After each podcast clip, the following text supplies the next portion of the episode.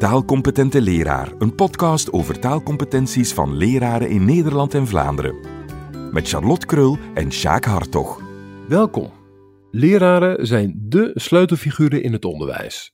Als opvoeder en inspirator breng je leerlingen kennis, vaardigheden en attitudes bij. Maar dat kan alleen maar als je over de juiste taalcompetenties beschikt. Wat zijn die taalcompetenties? Ze zijn vastgelegd door de Taalunie. Wij proberen ze je zo concreet mogelijk uit te leggen aan de hand van voorbeelden en tips, samen met de experts die de taalcompetenties hebben vormgegeven. Deze aflevering gaat over taalsteun. We praten erover met Tineke van Bergen en Monika Weijers. Monika, jij bent de leraar en opleider wiskunde aan de Universiteit Utrecht. Hoe breng je leerlingen liefde voor wiskunde bij? Ja, dat is een goede vraag, want uh, veel mensen hebben daar wel hekel aan. Het is heel belangrijk dat leerlingen merken dat ze zelf over wiskunde kunnen nadenken en dat je er met elkaar over kan praten. En dat het eigenlijk overal om je heen is. Dus je hoeft niet alles van buiten te leren, maar je kan ook zelf uh, dingen ontdekken en uh, erover nadenken. Tineke, jij werkt als docent didactiek Nederlands en meertaligheid aan Artevelde Hogeschool Gent. Welke leraar gaat je altijd bijblijven? Dat uh, is juf Dian uit het vierde leerjaar.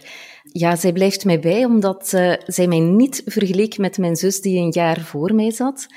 En ook omdat zij mijn creativiteit wist te waarderen en ook heel expliciet benoemde, waardoor ik dat zelf nog meer ging ontdekken en nog meer durfde te experimenteren.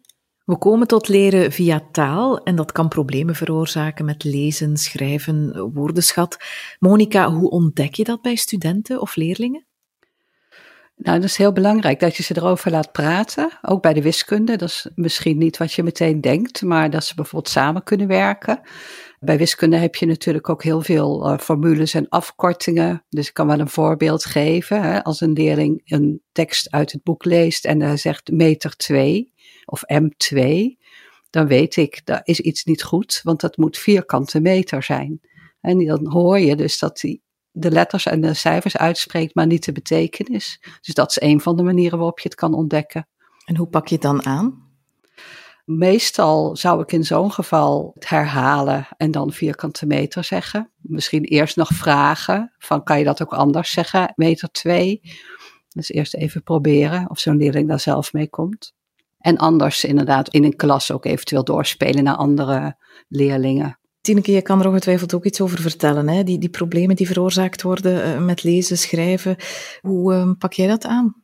Eigenlijk om tot leren te komen is het heel belangrijk hè, dat de leerlingen op een goede manier het, het, lezen en het schrijven en het spreken over verschillende leerinhouden aanpakken. En dat kan je bijvoorbeeld doen als leraar door taalsteun te bieden. Uh, dus dat wil zeggen dat je eigenlijk gaat kijken naar de beginsituatie van de leerling, niet alleen wat betreft de leerinhoud van, van wiskunde of muzische vorming, noem maar op, maar ook naar die talige beginsituatie. Wat kan een leerling met zijn taal verwoorden, begrijpen, uh, uitleggen? En daarnaast gaat hij ook rekening houden natuurlijk met zijn eigen inzicht in taalontwikkeling van kinderen, om daarop in te kunnen spelen en telkens het niveau net iets hoger te leggen dan wat de leerling al kan, maar door daar kleine opstapjes in te voorzien. Door bijvoorbeeld te demonstreren hoe je iets onder elkaar kan bespreken bij het maken van een proefje bij wetenschappen bijvoorbeeld of voor het schrijven van een brief door een schrijfkader te voorzien, waardoor de structuur van die brief al wat duidelijk wordt en eigenlijk per alinea een vraag gesteld wordt waarop de leerlingen dan antwoorden en zo de brief vorm krijgt. Zijn daar ook struikelblokken bij? Jazeker. Um, als je bijvoorbeeld merkt dat leerlingen aan die opstapjes toch nog niet voldoende hebben, is het van belang om, om ook echt tijdens uh, de les zelf uh, op de situatie in te spelen. Dus het is niet voldoende om op voorhand een aantal van die dingen te gaan inbouwen in je les, maar voortdurend ook echt te observeren hoe de leerlingen daarmee aan de slag gaan en in te grijpen, tussen te komen als je merkt dat leerlingen bijvoorbeeld onder een bepaald begrip iets verkeerds verstaan. En dan is het wel belangrijk om daar heel snel op in te spelen. Monika, hoe is dat voor jou? Hoe breng jij taalsteun in de praktijk? Bij wiskunde heb je ook heel erg veel vaktaal. En dat zijn soms gewone woorden die wij ook wel kennen uit de dagelijkse taal, maar daar zit er een heel wiskundig begrip achter. Het is bijvoorbeeld functie. Als je niet van de wiskunde bent, dan denk je waarschijnlijk, ja, dat is iemand zijn baan of zijn werk. Of misschien is het iets van een apparaat dat een bepaalde functie heeft, de printer of zo. Maar de functie is binnen de wiskunde een heel specifiek begrip, wat een heel groot, rijk begrip is, waarbij het gaat over verbanden tussen grootheden, zeggen we dan, die variëren samen. En eh, ja, als een leerling dus dat begrip niet voldoende rijk heeft, en steeds maar denkt aan het is iemand zijn werk of het is een apparaat, dan ontwikkelt dat wiskundige begrip zich niet. Dus dat woord moet een wiskundige betekenis krijgen. En ook daarbij die begripsvorming is taalsteun heel belangrijk.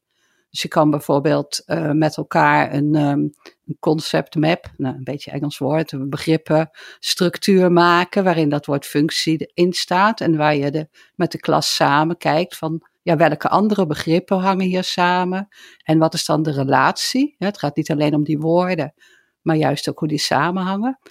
En zo zijn er eigenlijk in de wiskunde heel veel woorden. Er zijn ook rare woorden die we nog niet kennen. Dat is soms makkelijker, denk ik wel eens. Maar er zijn natuurlijk ook hele gewone woorden die toch een andere betekenis hebben. Hoek, driehoek, ja. Klinkt zo makkelijk. Monika, volstaat het dan voor een docent om te zeggen: en nou gaan we wiskunde doen? Of moet die docent iets doen om iedereen in de klas in de juiste mindset te krijgen? Hè? Om dat vakjargon, dat wiskundige jargon te kunnen verstaan? Nou, ik, ik denk dat het allebei moet. Hè, dus het expliciete daarvan is zeggen, waar denken jullie aan bij het woord functie of bij het woord hoek? Je gaat de hoek om. En dan moet je denk ik de overgang maken. Dan in de wiskunde bedoelen we onder een hoek iets heel specifieks. Hè. Dat ziet er zo uit. Het heeft een hoekpunt, twee benen. Ook wel raar woord natuurlijk weer. Het zijn een ander soort benen, graden. En soms doe je het wat, wat minder expliciet. En dan, ja, dan ondersteun je eigenlijk het woordsgebruik, het dagelijks woordsgebruik van de kinderen en van de leerlingen. En maak je daar langzaam wiskunde van. Dus het kan, dat ligt er ook een beetje aan. Je zegt uh, expliciet, dat brengt ons ook meteen bij expliciete en impliciete ondersteuning. Wat is het verschil daar? Expliciet is als je echt benadrukt dat een woord in de wiskunde in de vaktaal een andere betekenis heeft dan in onze dagelijkse taal. En dan duid je het heel specifiek expliciet aan. En impliciet is meer als je het in het gesprek verbetert of meerdere woorden laat ontstaan die samen zorgen dat het uh, de goede kant op gaat. Dus, dus, dat is wat minder merkbaar en minder nadrukkelijk. Bijvoorbeeld uh, een leerling zegt ik heb uh, heel snel geloopt en dan vraag je, ja, waarom heb jij zo snel gelopen? En zo hoort die leerling de juiste vorm van dat woord, maar zonder dat je zegt, ja, het is niet geloopt, het is gelopen. Dus op die manier kan je ook heel impliciet eigenlijk leerlingen tot nieuwe inzichten doen komen. Hè? De leerlingen of studenten dus positief benaderen en niet meteen af te breken of terecht te wijzen. Absoluut. En ook bevestiging geven als een leerling zich uh, heel goed uitdrukt om dat ook um, ja, impliciet of expliciet te bevestigen. Dat kan gewoon door, door te knikken, door uh, duidelijk te maken dat je de leerling begrijpt, door daarop in te spelen. Of dat kan heel expliciet door te zeggen van wat heb je dat mooi verwoord? Of het woord wat je er zo mooi aan vindt te herhalen of zo.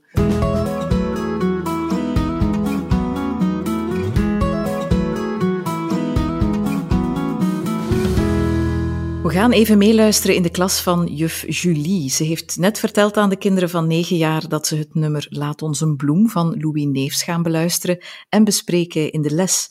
Een van de leerlingen kent dat nummer uit de jeugdreeks Like Me en in die reeks worden oude nummers in een nieuw jasje gestoken. Er is een zanggroep die dat ook heeft gezongen. Dit liedje? Ja, die, dat is eigenlijk een serie, maar die zang, ja, dat zijn allemaal hele mensen, maar die kunnen keihard zingen. Weet je welke serie? Uh, like me.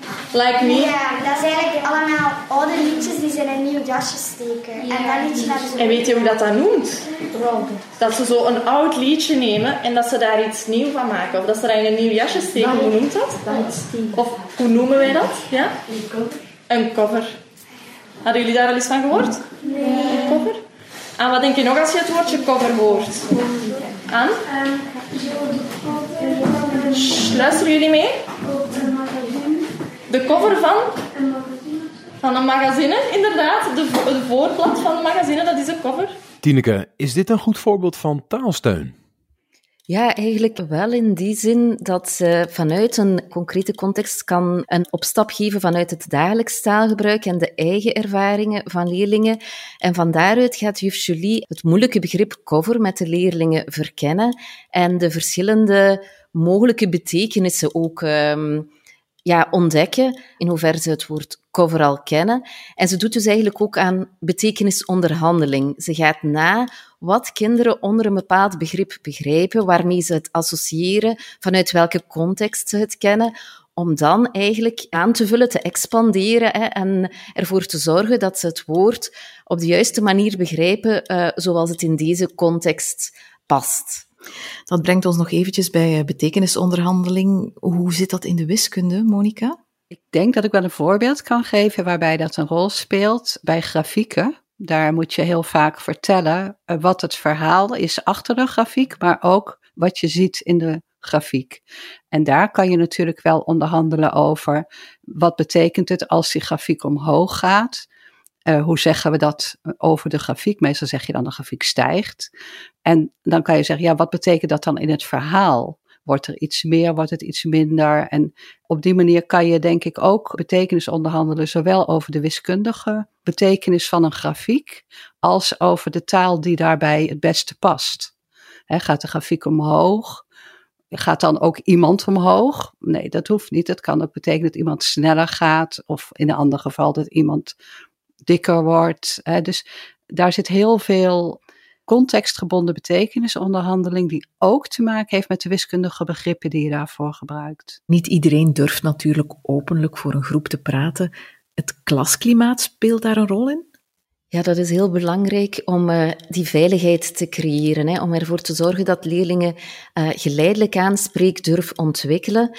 En dat doe je bijvoorbeeld door leerlingen eerst tijd te geven om er eens over na te denken. Dan het bijvoorbeeld al eens per twee te laten bespreken. Vervolgens in een groepje en dan pas klassikaal op het onderwerp in te gaan. Op die manier pikken ze al heel veel van elkaar op, maar ontwikkelen ze tegelijkertijd ook die spreekdurf. Een andere mogelijkheid is om uh, veel context aan te bieden hè, door een verhaal te vertellen over een klas die naar een museum gaat en, en van daaruit eigenlijk uh, te gaan praten over kunst en musea, uh, maar ervoor te zorgen dat eigenlijk elke leerling daar wel iets over te vertellen heeft, omdat hij ja, het verhaal gehoord heeft, in het verhaal is opgegaan en vanuit die context zich veilig voelt om daarover te gaan praten. Nou, ik kan ook nog wel een voorbeeld geven uit de wiskundeles, want daar is het niet vaak gebruikelijk dat je met elkaar praat. Dus het is in ieder geval heel belangrijk, ook wat Tineke zegt, om af en toe met de klas te praten, leerlingen de tijd geven om zelf na te denken en tweetallen de hele klas. Dus dat is ook uh, bij wiskunde belangrijk. Maar wat we ook wel vaak gebruiken zijn een soort spelvormen. En dan kan je denken aan een gewoon spel als ja, waar je een begrip moet proberen te raden zonder dat je het mag gebruiken. En dan moet je dus met elkaar praten op een bepaalde manier, met bepaalde regels. Als dat wiskundige begrippen zijn, dan ben je dus eigenlijk bezig met het, met het opbouwen van dat begrip en het raden daarvan. En daar ontstaat dat samen spreken ook uit. Of je kan bijvoorbeeld, wat we ook wel doen, kaartjes maken waarop bijvoorbeeld staat een tabel met getallen, een grafiek, een plaatje, een verhaaltje. En dan kan je bijvoorbeeld aan een, uh, een leerlingengroep vragen om dat bij elkaar te zoeken en dus uit te leggen waarom dat plaatje van die grafiek bij die tabel hoort of niet. En dat gebeurt vanzelf eigenlijk in het spel. Dus daardoor moeten leerlingen ook met elkaar over die wiskunde praten. Dat gebeurt meestal in een kleine groep. En dan kan je daarna, als je het met de klas bespreekt, ook nog vragen of iemand uit de groep wil uitleggen waarom die kaartjes bij elkaar horen. Dus zulke vormen van spellen zorgen vaak voor een natuurlijke manier van uh, over wiskunde praten. En werkt het dan ook om daar persoonlijke anekdotes aan te verbinden? Of als de kinderen zelf met verhalen komen die, uh, die dat oproept? Jazeker. De aansluiting bij de eigen ervaringen van de leerlingen, hun eigen interesse en leefwereld, zorgt ervoor dat uh, zowel inhoudelijk en ook op talig vlak er voortdurend bruggen worden geslagen hè, tussen die voorkennis en de beoogde doelen. Dus hoe meer leerlingen vertrekken vanuit die voorkennis en ook uh, dus anekdotes aanhalen en eigen ervaringen gaan verwoorden, hoe meer dat ze eigenlijk op zoek gaan naar de taal om dat te verwoorden en van daaruit, vanuit die dagelijkse taal, kunnen evolueren naar die meer abstracte taal. En anderzijds natuurlijk ook inhoudelijk associaties maken, zich daar echt ook iets bij kunnen voorstellen. En dat kan dan verder aangevuld worden, verfijnd worden en in een bepaalde richting gestuurd worden. Monika, hoe doe jij dat? Hoe maak je wiskunde persoonlijk? Ja, dat gaat in ieder geval door het gebruik van contexten. Uh, dat is een van de manieren waarop het kan, maar dat is toch altijd is daar nog wel een soort brug nodig om dan weer bij de wiskunde uit te komen. En je kan soms ook de wiskunde zelf toch wel wat persoonlijker maken door leerlingen uit te dagen om daar ook over te praten. Uh, hoe ze een probleem aanpakken en bijvoorbeeld hun eigen aanpak uh. Hè? Dus ze zeggen, je mag het doen op je eigen manier. En vertel eens, wat is jouw manier om dit vraagstuk aan te pakken? En dan voelen ze in ieder geval dat ze zelf ook erkend worden als, als iemand die wiskunde kan doen en kan ontdekken. Of hè, je kan een open probleem geven in de wiskunde. En wij hebben ook wel bijvoorbeeld wiskundeactiviteiten voor teams van leerlingen, waarin ze samen een probleem uit de werkelijkheid eigenlijk ja, modelleren, er wiskunde van maken om er een oplossing voor te vinden. Bijvoorbeeld ja, een simpel probleem als hoe rooster je bijvoorbeeld eh, teams voor een toernooi in.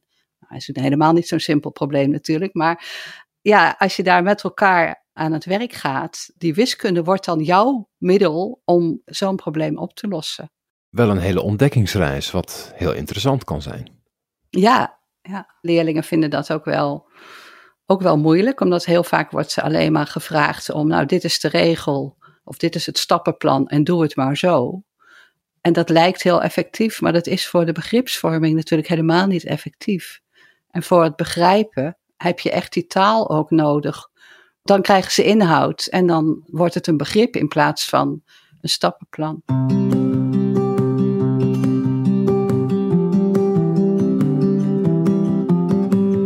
Betekenisonderhandeling, taalsteun zijn vaktermen die al aan bod kwamen, maar we hebben het nog niet gehad over scaffolding.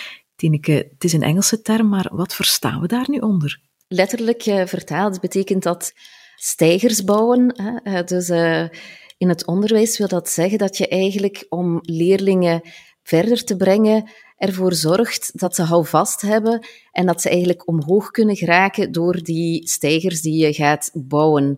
Het is heel belangrijk dat ze tijdelijk zijn en alleen zo lang nodig. Dus op het moment dat de leerling het zelf weer kan, ja, dan is het huis gebouwd, zeg maar. En dan bouw je de stijger weer af of je maakt hem een beetje lager, omdat uh, de leerling zelf al hoger kan. Als je op een taalontwikkelende manier wil lesgeven, ga je dus ook op talig vlak aan scaffolding doen, door bijvoorbeeld bepaalde begrippen al te introduceren, zodanig dat zij die nadien zelf gaan gebruiken om uh, over het onderwerp te praten. Of je kan ook aan scaffolding doen door verschillende contexten te creëren waarin zij eenzelfde leerinhoud weer opnieuw moeten gaan toepassen, zowel schriftelijk als mondeling. Als je daarover leest in de theorie, is het een heel complex geheel met steeds een fase van uh, begripscheck. Hè? Heeft de leerling het echt begrepen? En met bepaalde vormen van vragen. Welk soort vragen gebruik je daar dan voor? Je kan bijvoorbeeld bij scaffolding nagaan uh, in hoeverre een leerling het al begrijpt. En dan begin je op een soort middenniveau. Stel je een open vraag. En als die leerling dat niet begrijpt, kan je de vraag wat geslotener maken. Dan kan je bijvoorbeeld zeggen: is een grafiek nou een plaatje of staan er allemaal getallen in? Als een leerling niet dat uit kan leggen. En als het nog niet gaat, ga je nog iets omlaag, dan geef je misschien al een antwoord aan en vraag je aan de leerling: herken je het nu? Kijk, dit is een grafiek. Dan zie je een lijn of een, een vorm lopen in een assenstelsel. Dat noemen we de grafiek. Weet jij nou wat de tabel is? Dus je kan dat niveau van die vragen variëren afhankelijk van uh, waar de leerling zit. Dat is een van de manieren waarop je dat kan doen. Het kan ook zijn dat je iets gaat uh, moddelen, dus even luidopdenkend gaat voordoen uh, als houvast voor de leerlingen. Bijvoorbeeld het toepassen van bepaalde leesstrategieën. Wat evengoed ook in een wiskundeles kan, bij het lezen van vraagstukken bijvoorbeeld, kan dat heel belangrijk zijn dat je dat even luidopdenkend voordoet hoe je eigenlijk de hoofdzaken van de bijzaken gaat scheiden en tot de essentie komt van welke informatie relevant is en hoe die dan uitmondt in een bepaalde bewerking. Ja, heel mooi. Dat was het voor deze aflevering. Dankjewel Tineke en Monika. Graag gedaan. Met plezier. Volgende keer hebben we het over talig geschikt lesmateriaal. Graag tot dan. De Taalcompetente Leraar is een podcast van de Taalunie. Meer info vind je op de website taalunie.org.